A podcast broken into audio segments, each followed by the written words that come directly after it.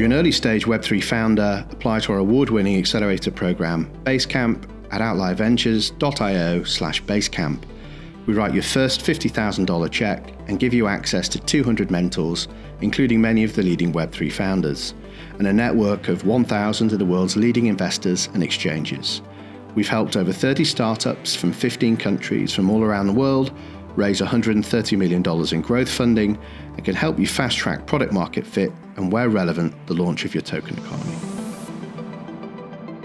Hello, and welcome to the Metaverse Show. I'm Jamie Burke, CEO and founder of Outlier Ventures, aka Crypto Shaman. Um, we're going to be doing something unusual today. So, on the one hand, we are recording our Founders of Web3 podcast. And as you probably gathered, on the other hand, we are launching our Metaverse show with a special guest, somebody very close to Outlier Ventures and our thesis within the Metaverse, Ryan Gill. Welcome, Ryan. Thank you, Jamie.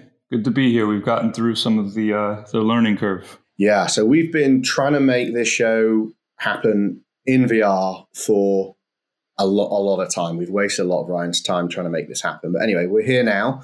Um, I think before we go into it, maybe some context as to what's happening. So this is being shot uh, in VR chat in a virtual studio, as you can see. Um, you'll see that there's a number of different camera angles coming through. It is being live edited by our producer, Roland. You might even see his black shadow, mysterious black shadow, moving around um, the space as we do this. Um, but effectively, uh, what we'll be doing is every week we'll be doing the show with a special guest who is either a founder, creator, innovator within the open metaverse, open being the operative word, leveraging things like blockchain, NFTs, and crypto to make a more user centric, not just web and internet, but metaverse. Um, and of course, that's because we're spending more and more time and money in these spaces. And so we wanted to like both dog food and experience what it's like to try to produce content as a live show in this space. And we'll be doing lots of other things playing around with the format. But for now, this is the Metaverse Show studio. And today we're going to kick off with an interview with Ryan, as I said. Now, just before we do, some special shout outs to Boombox Head, who built the studio and has helped us through a lot of teething pains. Actually, it was a customization of an existing studio that they've got on a whole lot of studios, originally by, I think it was nifties.com, who lent us the kind of core design and blueprint, and then we got to customize it. So thanks to those guys. Um, and Boombox Head is working with uh, Webaverse, who are doing some crazy things in the open metaverse, especially with things like uh, VR chat. So let's get into it. So Ryan is, uh, as I said, part of the Outlier portfolio. Actually, I think technically our first investment into the metaverse. How long ago was that now? time's a bit of a blur. 18 months ago? More? Two years? Would have been March of last year. Okay, wow, there you go. Um, and Just I, about one year ago, exactly. Right. And I even roomed with Ryan because when he arrived to come and work in our accelerator over from the US, it was the beginning, that's right, the beginning of uh, lockdown, and he had nowhere to stay. And so he actually roomed in my house, which was a bit weird for both of us, but also uh, very fun. And as a consequence of that, really informed a lot of my thinking over beer and wine as to you know what the open metaverse is all about. So uh, was a natural first guest uh, to launch the show with. Um, and off the back of a paper that we did called the Open Metaverse OS operating system, again, he was a, core contributor there. So, Ryan is CEO and co founder of Crucible. Crucible uh, enables blueprints for the open metaverse. And these are tools for builders, creators, and portable digital identity for players. Um, he often references Buckminster Fuller's, you know, we are called to be architects of the future, not its victims. Um, and of course, the open metaverse often references um, a lot of these kind of great thinkers as well as uh, science fiction in thinking forward and projecting both its utopic, dystopic potential.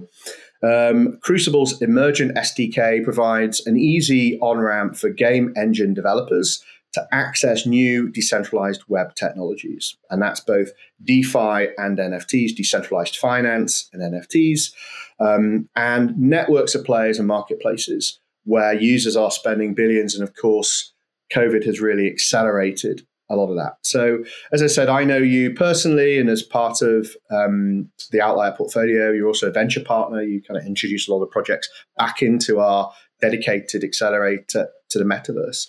But the reason why we originally invested in you guys was because the idea of decentralized identity or self sovereign identity, and we'll unpack that a little bit later, is not only foundational to the web. You know, we've never really had a native form of identity to the web, and that's caused a lot of its problems. But it's also a kind of elephant in the room within Web3 because we talk about decentralization, but without decentralized identity, how decentralized can the web actually be?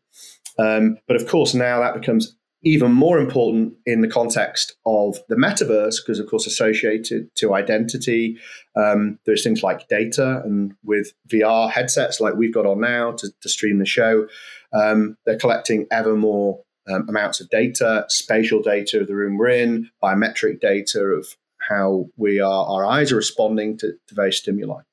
Um, and of course, the open metaverse, which is the language that we use, of course, for the show, but to describe Crucible and the thesis at Outlier is also being used by people like Tim Sweeney um, of Epic and Unreal Gaming Engine.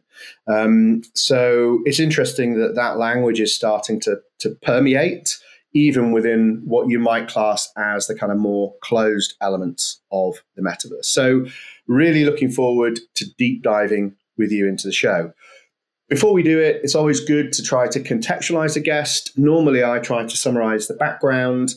But what was interesting is, I mean, given I've known you for quite a while now, there's actually a lot about your background that I didn't know. Um, uh, including you know the fact that you worked at Scott Free Productions, which is Ridley Scott's production studio, which to be honest with you, was my dream job, and that looked like your first job in Hollywood in 2011, right?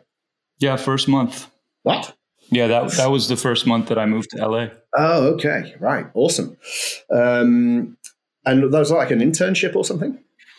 It was when they were finishing Prometheus. Um, they had to Ooh, wow. uh, change every shot frame by frame to a stereoscopic 3D. And so I was brought in to keep the op- uh, office open overnight. Ah, okay, cool. Um, and then you did, you founded a couple of things, Ascending Paradigms in uh, 2010, 2015. You worked uh, on the Monster Energy Outbreak Tour as a curator and producer, 2013 to 15, with people like Kendrick Lamar, Macklemore, and you're also an artist as well. You're also a musician as well, right? Yeah, I've played guitar since I was about 12, and I also produce music just for fun as an outlet. Just for shits and giggles. Um, and so, can you talk us through then, I guess, the kind of build up in your career towards Crucible now? I know there's some time at Roc Nation um, and you worked at PhD Ventures. So, I guess you were kind of coming from the creative industries generally towards the metaverse, right? That's kind of the, the direction of travel. Yeah, you know, and I got to say, it's actually pretty special to do this right now. Um, this obviously wasn't planned, but today, one year ago to the day, I was getting on the plane to leave from LA to London. Oh, wow. Um, and about a year before that, uh, not to the day, I was with uh, with Mike Winkelmann, Beeple, at a MoGraph party that we did in LA. Um, and I was still at Roc Nation at that time, kind of forming and thinking about the ideas for this. So it really is kind of a, a pretty symbolic thing in, in, in how far it's come in the two, three years, you know, and, and thinking about what comes next is, is exciting. So to actually have this conversation as avatars, uh, you know, in a virtual studio is, is pretty cool. Oh man, I'm, I'm I'm welling up, and I feel also a bit guilty that we didn't get a virtual cake uh, to celebrate that.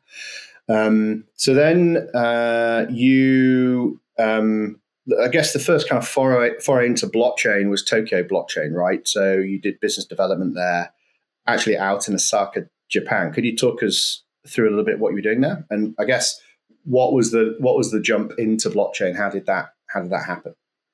Yeah, so I'll, start from the beginning. Moving to LA was kind of really about like the entourage thing. You know, I wanted to go be in uh, in movies and television uh, on the business side of it And so to get to work with Ridley and, and Tony at that company um, at such a high level uh, of food chain in Hollywood got it was a really uh, cool opportunity to get exposed to things very quickly and realize I was more interested in technology.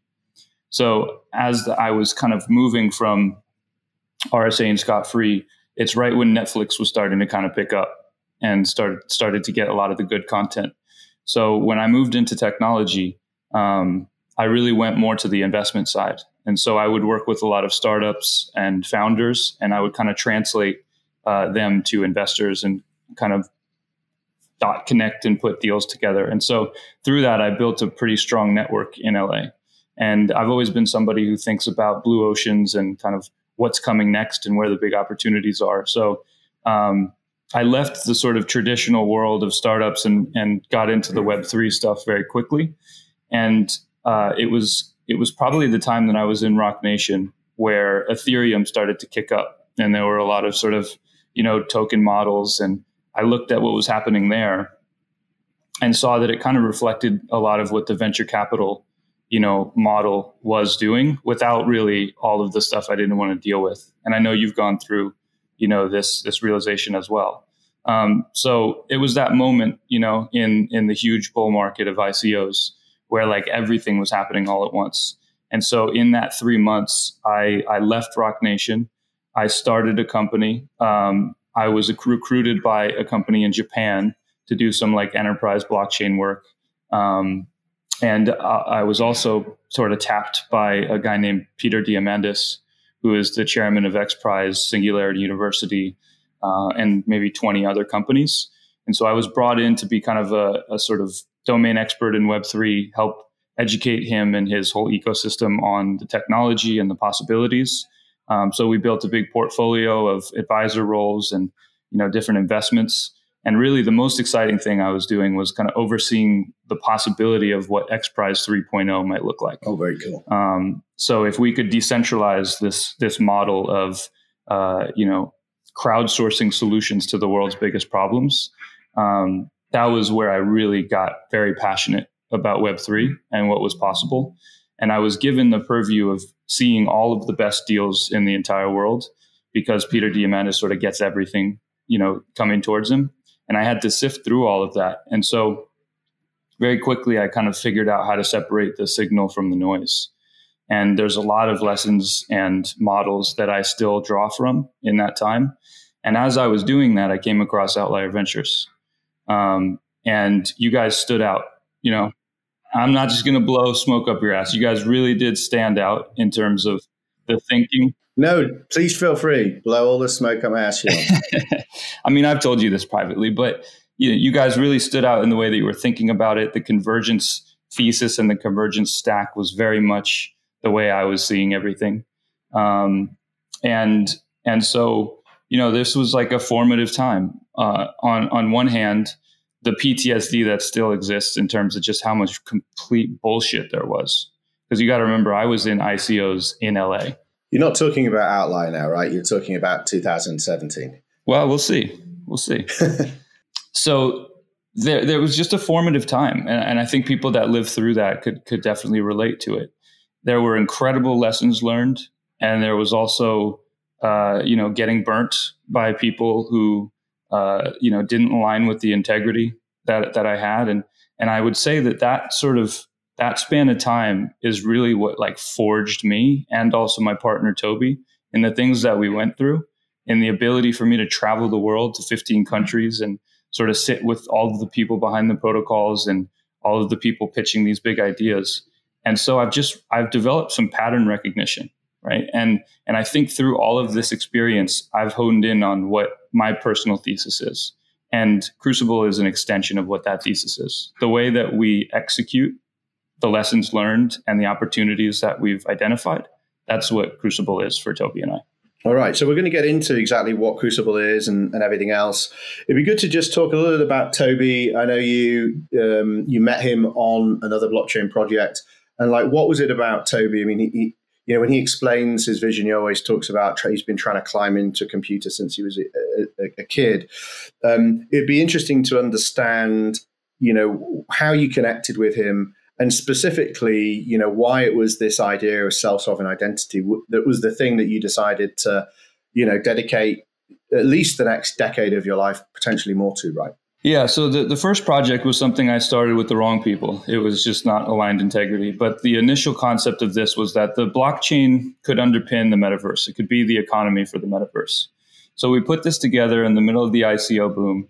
I was a part of like, you know, a nine figure token sale in Japan. And so all this stuff was happening at the same time. And um,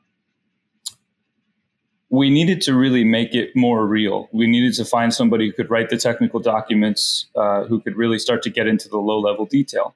And so we seeked out sort of, you know, all over the world people that were experts in this. And Toby uh, has been and is, in my opinion, the sort of the leading voice of the spatial web and how to design protocols for how the internet becomes three dimensions and not only just the technical but also the human you know like keeping humans at the center of this having this be a human centric design that doesn't forget people in the name of efficiency. This is something that he really really believes in and cares about.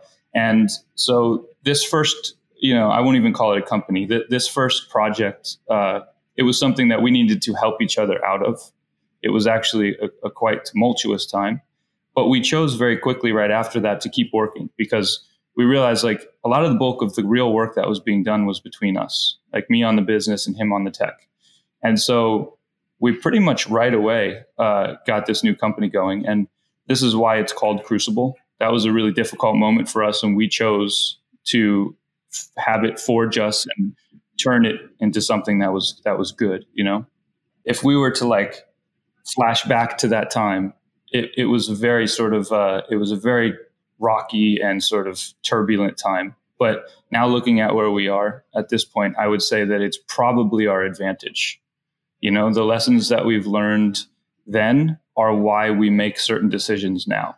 And as we are in this bull market, you know, which is probably going to dwarf anything that we saw in the ICOs, um, we have a real strong true north. We have a strong integrity. Toby and I are very different people but we share that that integrity, and that's what makes us a really great partnership.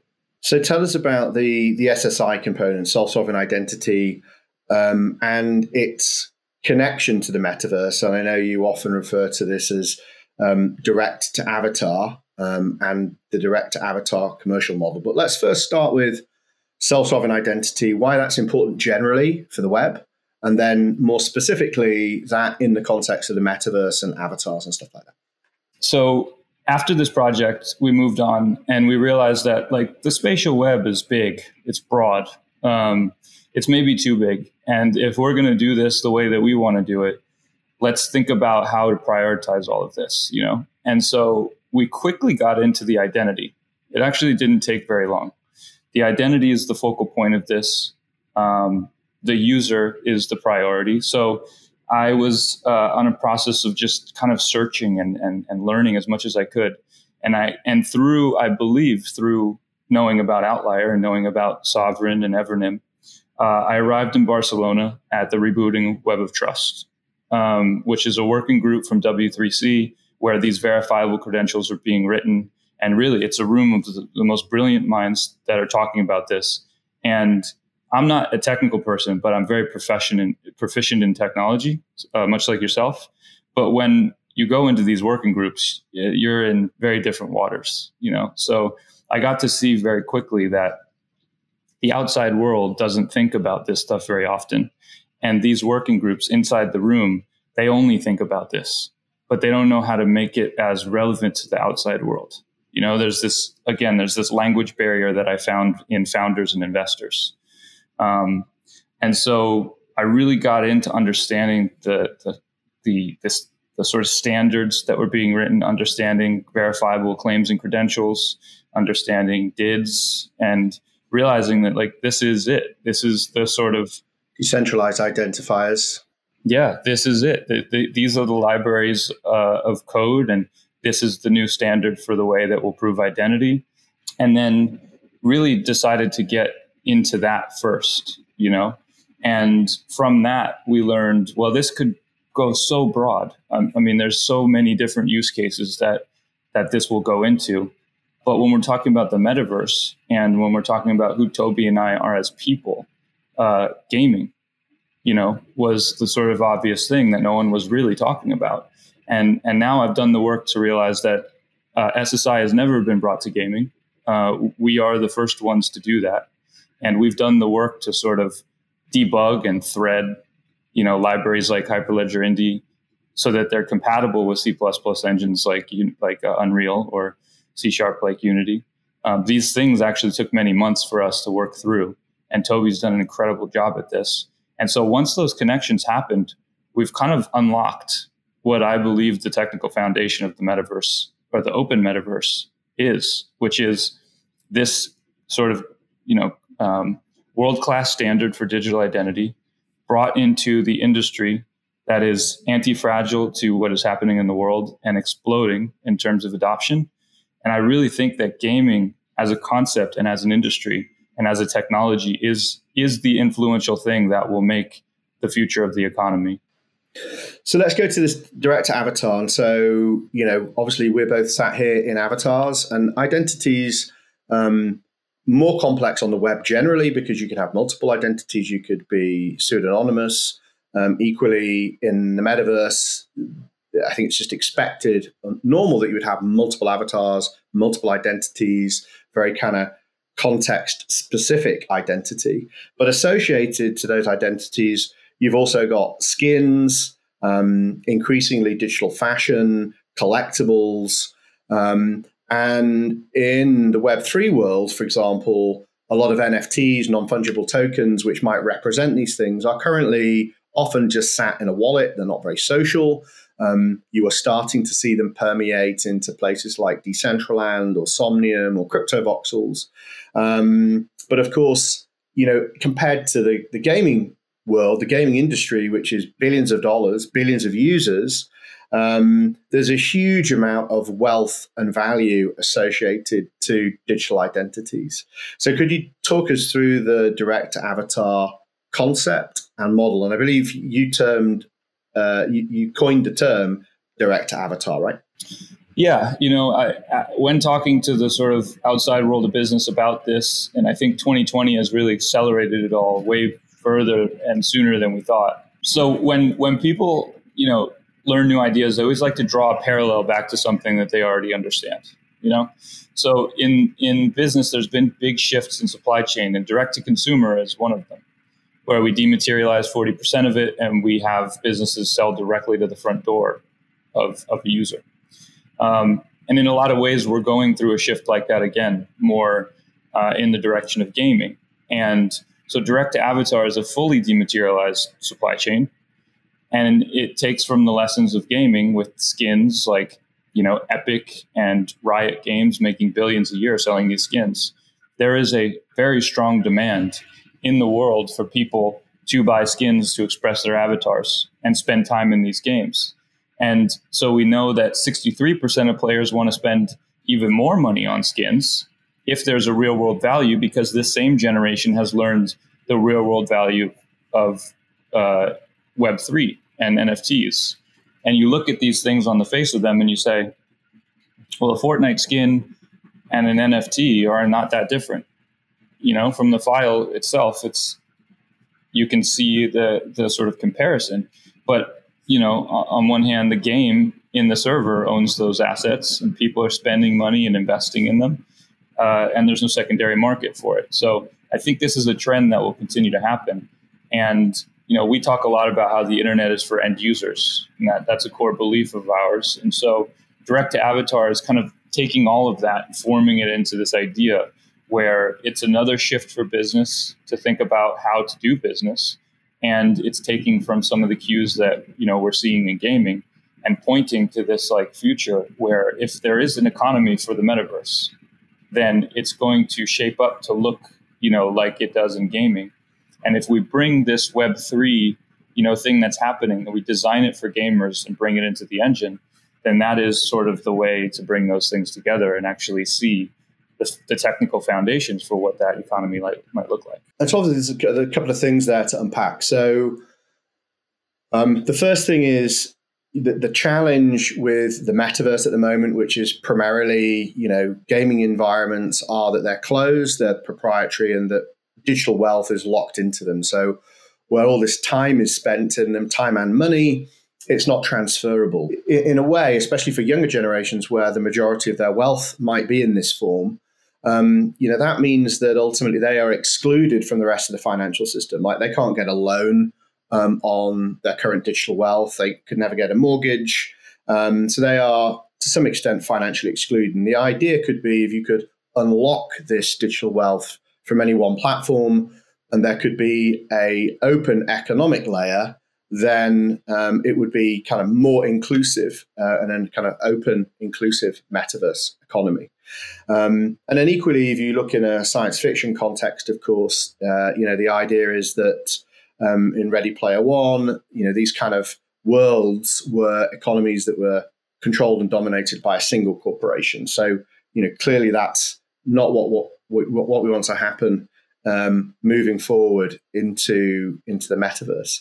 Um, equally, when you're talking about this kind of dematerialization, um, I think that's of course just one aspect of the metaverse, right? Because um, as I'm sure you're going to kind of help explain now, the idea of the metaverse is where there is a blurring of the physical to the digital. So this isn't just about um, creating virtual worlds that are somehow separate from reality. It's actually how do we make the difference between these two worlds um, impossible to, you know, or, or kind of one and the same. And interestingly, you and I just came from a little bit of a portfolio workshop with Boson Protocol, who are working on what's called dCommerce, decentralized commerce, specifically about linking the physical to the digital. So I don't know if you could just talk a little bit about, for you, you know, this vision of the metaverse in the context of it being both physical and digital, one and the same thing. Yeah, absolutely. So practically, our product, we call it Emergence, is basically an agent to uh, to allow for game developers to build Web three into these Unity and Unreal environments. Um, and by Web three, we mean the SSI for user sovereignty, the NFTs, the DeFi protocols for you know new ways of uh, doing finance and even making a living. So all of those things, sort of as an agent, and Unreal and Unity being the, the main gaming engines, right? So, for people that don't know, these are the two main gaming engines that people are building virtual worlds. Uh, so, Unreal is uh, is owned by Epic Games, uh, who own Fortnite, and then um, the Unity engine is now public, uh, and it's uh, it's a corporation that's uh, publicly traded. Um, so, these are the two core engines. These are like you know pretty much most of the market share. There's about 10 million developers across these two engines. Um, and so our product is basically this this agent that can bring that into the hands of these 10 million game developers. Um, and so the agent is designed in order to be kind of an API routing where we can kind of plug in integrations with other blockchains or other pro- protocols. And so the first integration we're doing, which we uh, just announced yesterday, is Boson Protocol, who we were in base camp with. And this is a bridge where we can actually create a trustless, stateless way of doing commerce in the digital and the physical simultaneously. So when we talk about the open metaverse, we don't personally define it just as the virtual. We also think about the digital transformation of the physical world as well. Um, you have smart cities shaping up all over the place. When the world unlocks and opens back up, innovation will be a true north for most places to try to you know get back on track. And so we see that to be a, really strong opportunity as well. Yeah, and of course, again, a lot of people, when they think about the metaverse, they think about it in purely a VR context, i.e., you're going into a kind of a separate um, reality. Whilst, of course, as you say, when you're talking about it in terms of smart cities, it's going to be about augmented reality and having you know additional layers of reality overlaid onto um, the kind of physical or real world. Um, so let's go into a bit more of the specifics of Emergence SDK, um, which is you know your software development kit.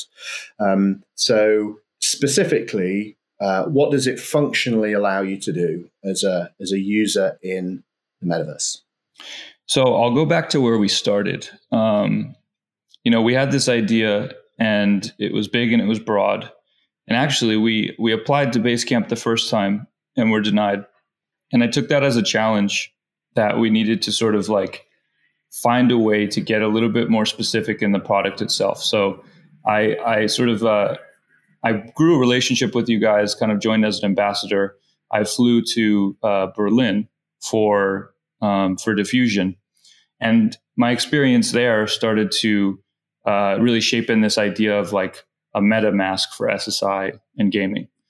And then after we got to know each other and had a great couple days in Berlin, we reapplied uh, with this concept, uh, and I believe that's a large part of the reason why we got in.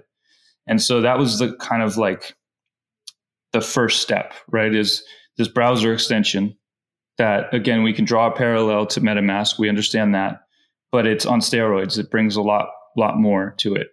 Um, and then our time, you know, in in Basecamp and my time in Emerson with you, it's like we really shaped this up to be what it is now, which we call the user agent. So that's across a mobile app, a browser extension, and an overlay in the games that drop the SDK in. And it's the same design, same UI. Um, and it's essentially the onboarding of SSI. So you have a completely uh, sovereign user identity through a DID. And then that identity could layer. Does yours is portable? Absolutely. Through SSI, it's a portable digital identity. It's uh, secure for account security. It's encrypted. It's uh, it's compliant with GDPR, CCPA, and everything that will come from that. Um, and it's passwordless. All the things that make up SSI, all, all the features. But we've designed it to feel like a game interface. Um, and so on this DID, you have many different verifiable credentials that can be expressed as personas.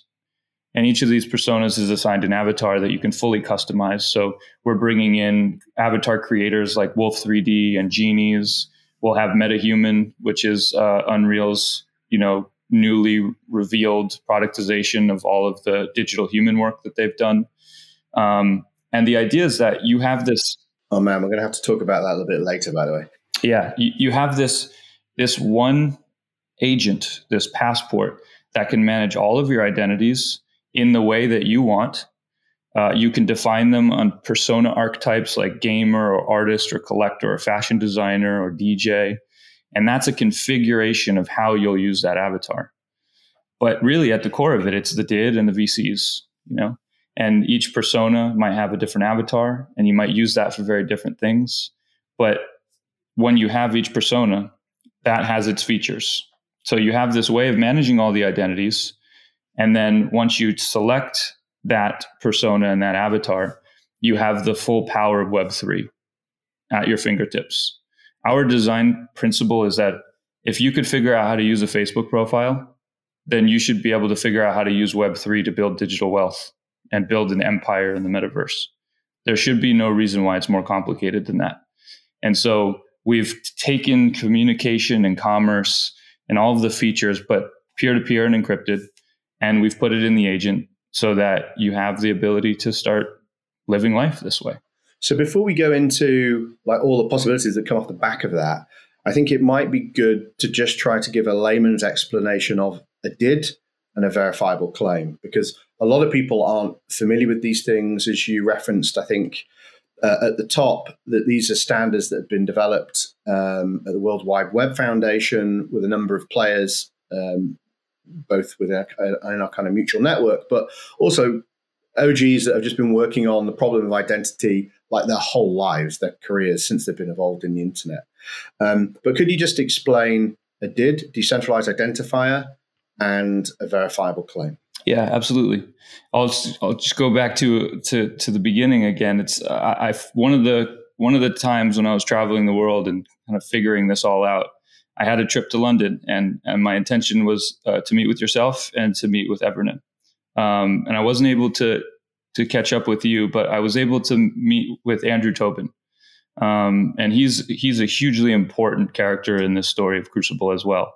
Um, and Andrew is, uh, you know, the uh, the managing director of of Evernym in in Europe or in London, um, and uh, just the nicest guy ever. And he really kind of explained all of this to me in a way that was uh, the antithesis of those working groups. Like I got the technical stuff, you know, from the working groups, but from Andrew, I got like the human side of it.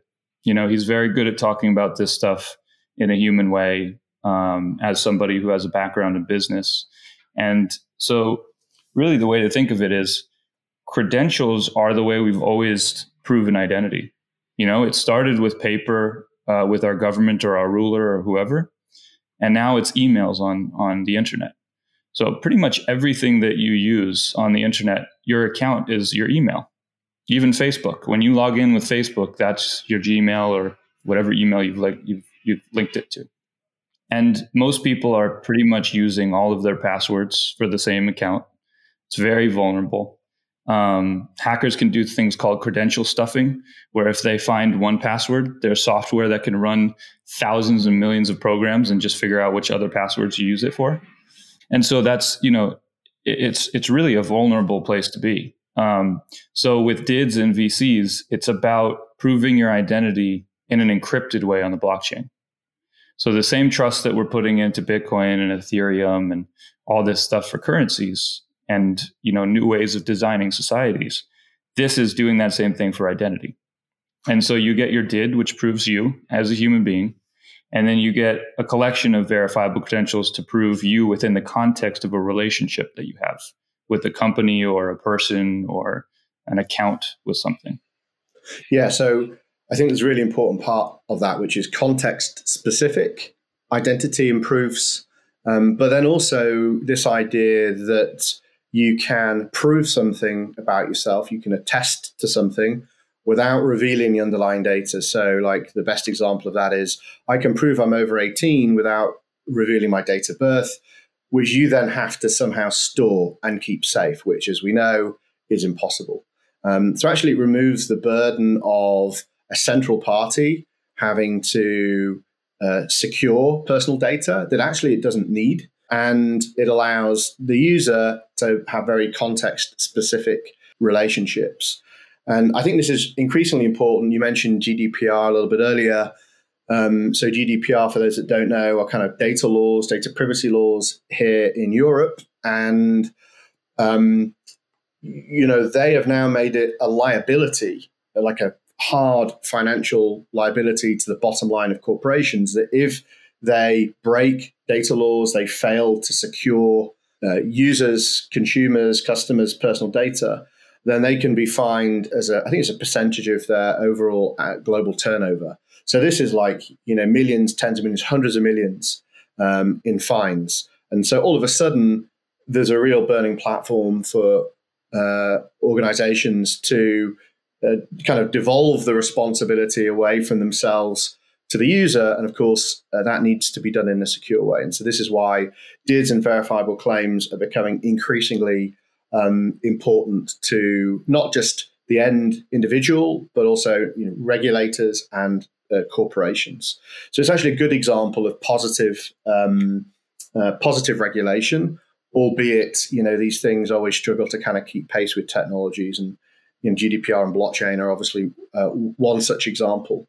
And I'll add something to that too. Um, so, part of the value proposition of, say, zero knowledge proofs, where you can prove you are something without your your personal identifying information out there, and the way that we use it is uh, anonymity with accountability. Right. So, if we want to give people the right to be forgotten and move around anonymously with these proofs, we need to make sure that if they cross this other side of, le- of the legal limit that they're accountable in some way. And that's been very difficult to do. And in gaming when we talk about roblox or fortnite there's so many children right? This becomes very paramount uh, in the discussions that we have.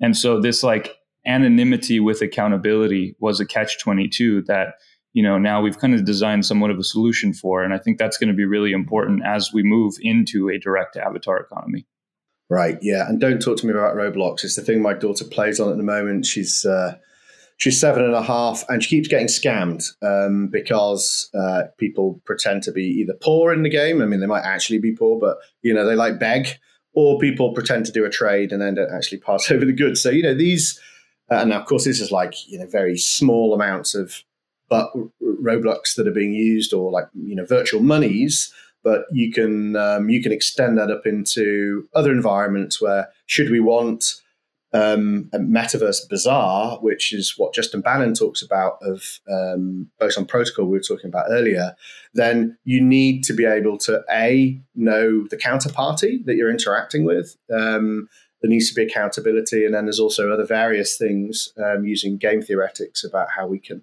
we can try to, to close down those relationships, but to, uh, or those transactions. I was wondering when she was going to graduate from uh, Animal Crossing to Roblox. It's happened, yeah, it's happened. Yeah, she, she got she got a bit bored with uh, Animal Crossing actually. Um, so uh, so let's zoom out, right? So and this is actually a good segue. So once you've secured identity um, in in the metaverse, you can then associate a vault of assets and digital wealth to that identity and manage them. And I think this was a really exciting outcome of our collaboration through Basecamp, our accelerator, and beyond, which is, you know, once you've solved for identity, what next? So could you talk us through um, some of the thinking around the vault that you're developing and uh, something called Artifact, which effectively is a digital asset marketplace standard um, for the direct to avatar economy. Yeah, so the vault is one of the main features of the agent, and you can kind of think of it starting with like a LastPass, right? So it's a password and key manager, but it's really where you can kind of put everything that you don't want out there. So, in this ability to go anonymous or not have your PII or your personal identifying information out there, uh, there's a lot of stuff that you want to keep locked down, and, and so that's that's the vault. And it's also a way to kind of, because this is a passwordless way of logging into things, you have your one master password to get into the agent, but then all of the credentials and the accounts and the things that you're you're actually using, they don't need a password. So you can lock all these things down in the vault.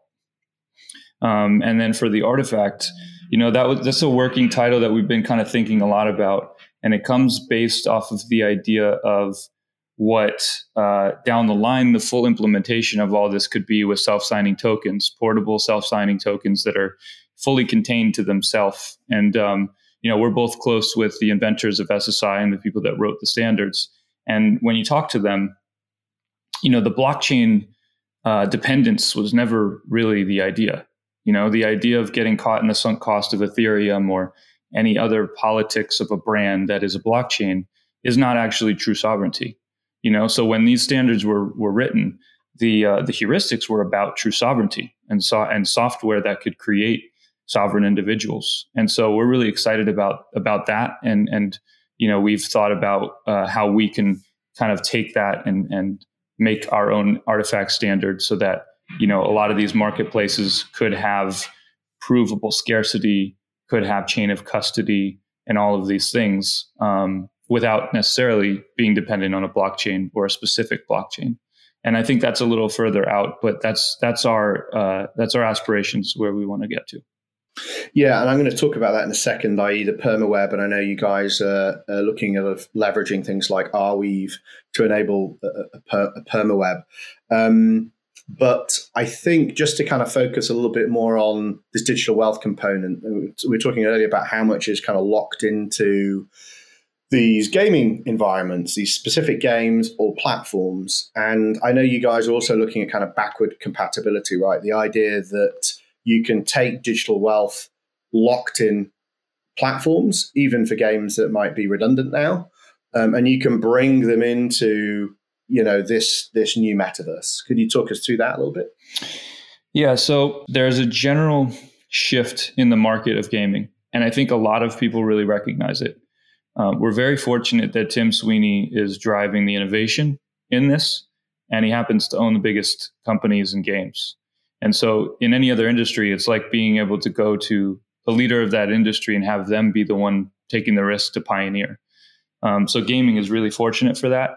And um, what Tim has done successfully with Fortnite is prove that when you go cross platform, it could actually lift revenue between 20 and 40%. Right. So there's like a hard, uh, you know, metric uh, of, of real business metric behind this. And so you see a- Activision go to free to play and cross platform with things like Warzone. And uh, that's things that just wouldn't have happened, you know? So you look at kind of the moves that Tim Sweeney makes, and and um, specifically, you know, what he's proving out, and it leads more towards now what is federated identity, and eventually what will be decentralized identity. And the current state of gaming right now is federated.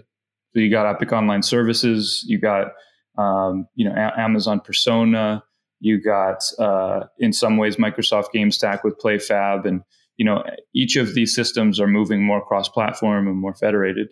Our goal and what our roadmap is is to drive as much of that to decentralized as we can, and we've designed the SDK to do that and make it very easy. You know, once that total addressable market is is there, that is the direct to avatar economy. Now we have the ability to, you know, create user generated movements and user generated marketplaces and a whole sort of peer to peer layer of you know commerce and communication between avatars and that will become something that thrives and other gaming de- you know developers and publishers and even studios will want to integrate into that as an on ramp to the open metaverse we know that the uh, that the sort of appetite is there now for them to figure out NFTs and all these like really buzzy things that are happening. But what Crucible's done is like design a really foundational, easy to drop in solution as an on ramp, you know? And then there's a spectrum. How much interoperability do you want? You know, do you just want to test it? Do you want to see what it's like to mint NFTs that don't affect the game but could be new revenue for you? Or do you want to actually put it out and actually start to allow outside things into the game? Do you do you want to tap into this market network? You know, that's that's beginning to build. I think it's going to be a choose your own adventure, and we've designed this to be kind of a spectrum. Um, and I've done two years of work knowing everyone in the industry and where they fall in that spectrum. Yeah, and so once you've now got digital wealth associated to self sovereign identity, um, I guess optional, but you have kind of self custody of, of this digital wealth. One of the ideas I know you guys are working on is the idea that this, these assets can then be collateral in DeFi, uh, obviously through the form of NFTs, non fungible tokens. Um, you know, effectively uh, tokens that are unique, you know, non fungible. So, could you talk us through your vision for you know NFTs and DeFi in the context of the metaverse? I know you're also working on a token to kind of help optimize that economy as well. Yeah. So to me, when I reflect on everything happening, um, the most important thing happening in NFTs, in Web3, in gaming, it's community driven. You know, these are community driven movements. And so when we look and think about the open metaverse or where gaming is going, um, or even the NFT, you know, thing that's happening with artists, it's the powers in the community. And so what we want to do is actually create a token that ties that community together, you know, and actually gives that community a voice to continue to drive it. Um, and then give them the tools for an economy around that. So we've thought about the token and, and the model, and we've arrived to sort of, you know, this DAO structure where we can define all the companies that share this vision of an open metaverse, a token to create the membership for that, and to give voting, you know, in the direction of that and then through through the agent as an interface, you can use the token uh, to sort of buy into the economy.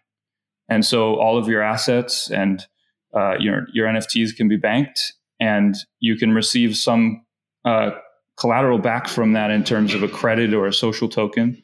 Um, and so we have this growing economy in which the value is derived from the collective contribution of what the atomic units of this open metaverse is. And so, you know, I think there's a really exciting idea there. And, and there's a lot of companies, big and small, that really share this vision. Uh, I formed a kind of consortium approach to this called Blueprints for the Open Metaverse. And every person or company that aligns with this vision has sort of begun to come forward. Uh, I get calls uh, every week, which are, are really incredible. Sometimes people that lead the gaming divisions of massive companies that tell me if I wasn't at this company, I would be building what you're doing because they actually, as a person and as a gamer, they believe it and they see it. But from this, you know, position in this giant organization, it's going to take some stakeholding, and, and we we found those allies. So this consortium approach is really uh, begun to identify uh, who should make up this DAO, and and the model is going to shape up as a giant global decentralized family that together is going to fund and commission and make the, the direct to avatar economy happen. Yeah, and just to be clear, when we say DAO, we mean a decentralized autonomous organization. Again, for those that aren't as familiar with Web3, but perhaps coming at this from a gaming perspective. And that's effectively smart, smart contracts that enable the collective ownership and kind of coordination of uh, digital wealth assets that it, it might have under its control.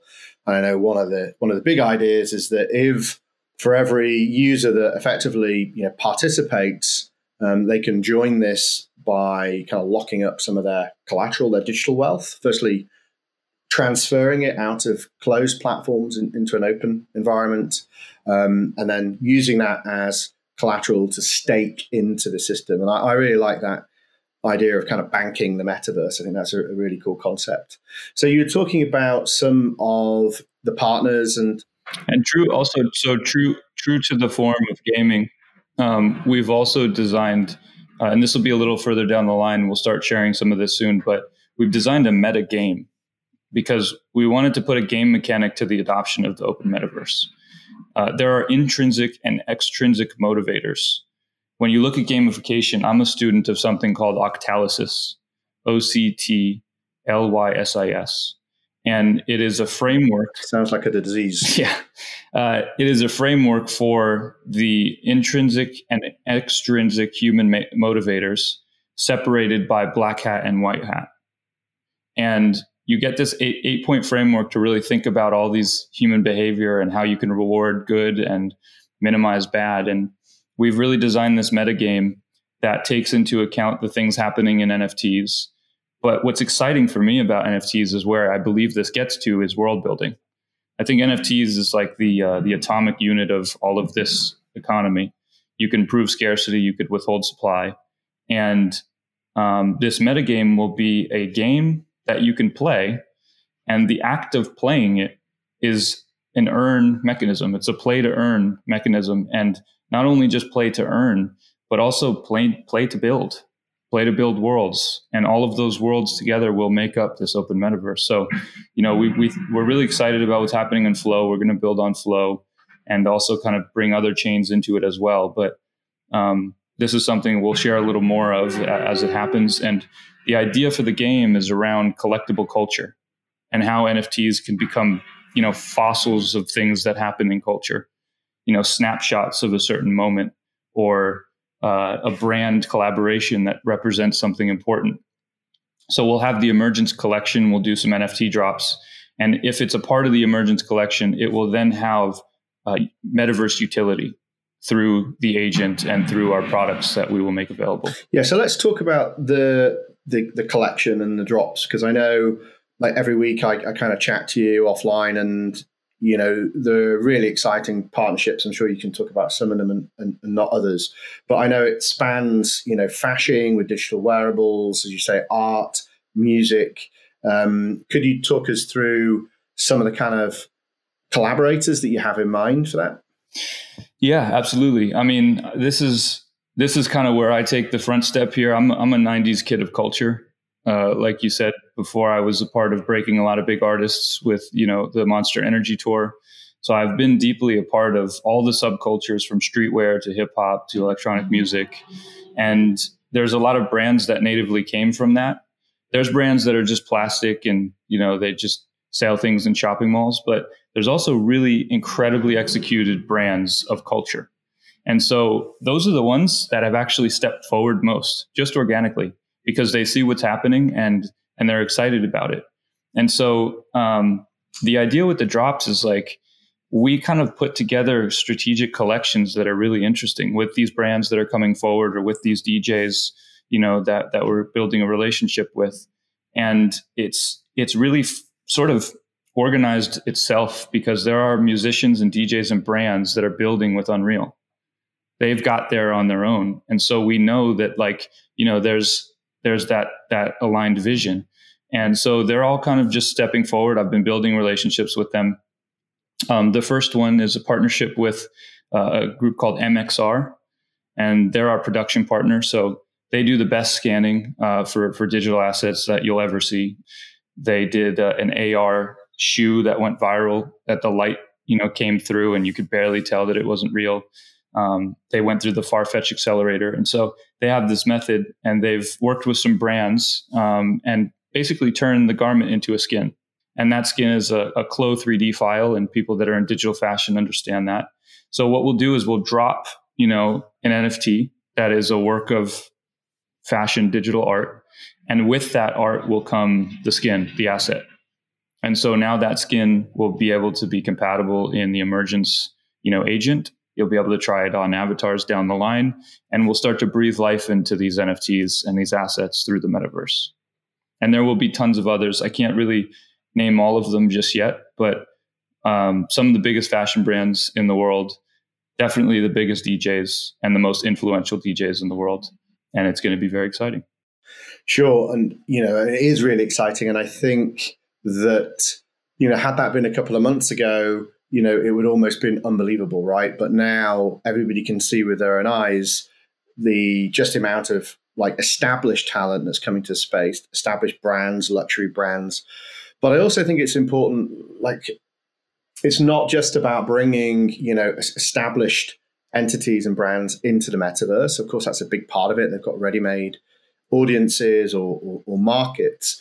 Um, but I, you know, again, I've had several conversations with you about this idea of virtual first brands. So brands that um, are born into the metaverse and that then begin to extend into the real world. So that could be a digital fashion brand that then ends up actually making clothes. Could you talk about? Could we kind of end on that? Your your vision for how um, you know, rather than it being this kind of separate thing, we're going to start to see metaverse native brands take over the world. Yeah, I, I, think the significance of what we see happening with the blockchain is that this generation is starting to use this tech to reflect it's a philosophical thing. What is money? What is value? What is art? Right? What is identity? And we're going through this process. I love the way Michael Saylor talks about this. You know, everyone has a choice to stick with the fiat standard or to move on to this Bitcoin and blockchain standard that's performing much better. And um, you know, these are almost like creatures in cyberspace. They're not companies led by by single people and they're not dominate you know and so with nfts we see all of this creative energy being accumulated in the same way that we saw monetary energy accumulated with bitcoin and just as a couple days ago i'm sure you know like nfts has officially gone mainstream my friend pablo bought a beeple for 66000 in october and just sold it for 6.6 million a couple days ago and that's the same day that Christie's is auctioning Beeple's digital body of work. So the, this is like a real watershed moment happening. And so I've been utilizing Clubhouse quite a lot. Um, we just passed 10,000 in reach and we have a club and it's all about the open metaverse. And so through this moment, I mean, I get called into rooms with literally the, the sort of like biggest uh, artists and brands, and they're all trying to figure this thing out. And they're trying to make their shift into it. But what's really exciting is the new native things that will be built from this. You know, you can kind of think Shopify is to direct to consumer what Crucible is to direct to avatar. Right? So we're really excited about being almost this set of tooling for yes, you know, existing established brands and folks to to move into this and to create a strategy for it. But also what what will be born from this that's brand new, that has no shackles to the old sort of way and is not copy and pasting anything into this new world. Um, so, what brands exist? And I think a great example is RTFKT Studios is in some ways a native supreme to the metaverse. Um, you know, they've done really great uh, partnerships with you know Tesla and PlayStation to create these sneakers, and they've moved on to the Meta jacket, um, which is totally an original thing that they've hit a, probably hundred thousand with the auction, and and they're going to start to do more of this sort of brand collaboration streetwear stuff, but really native to the metaverse. They have a partnership with Snap.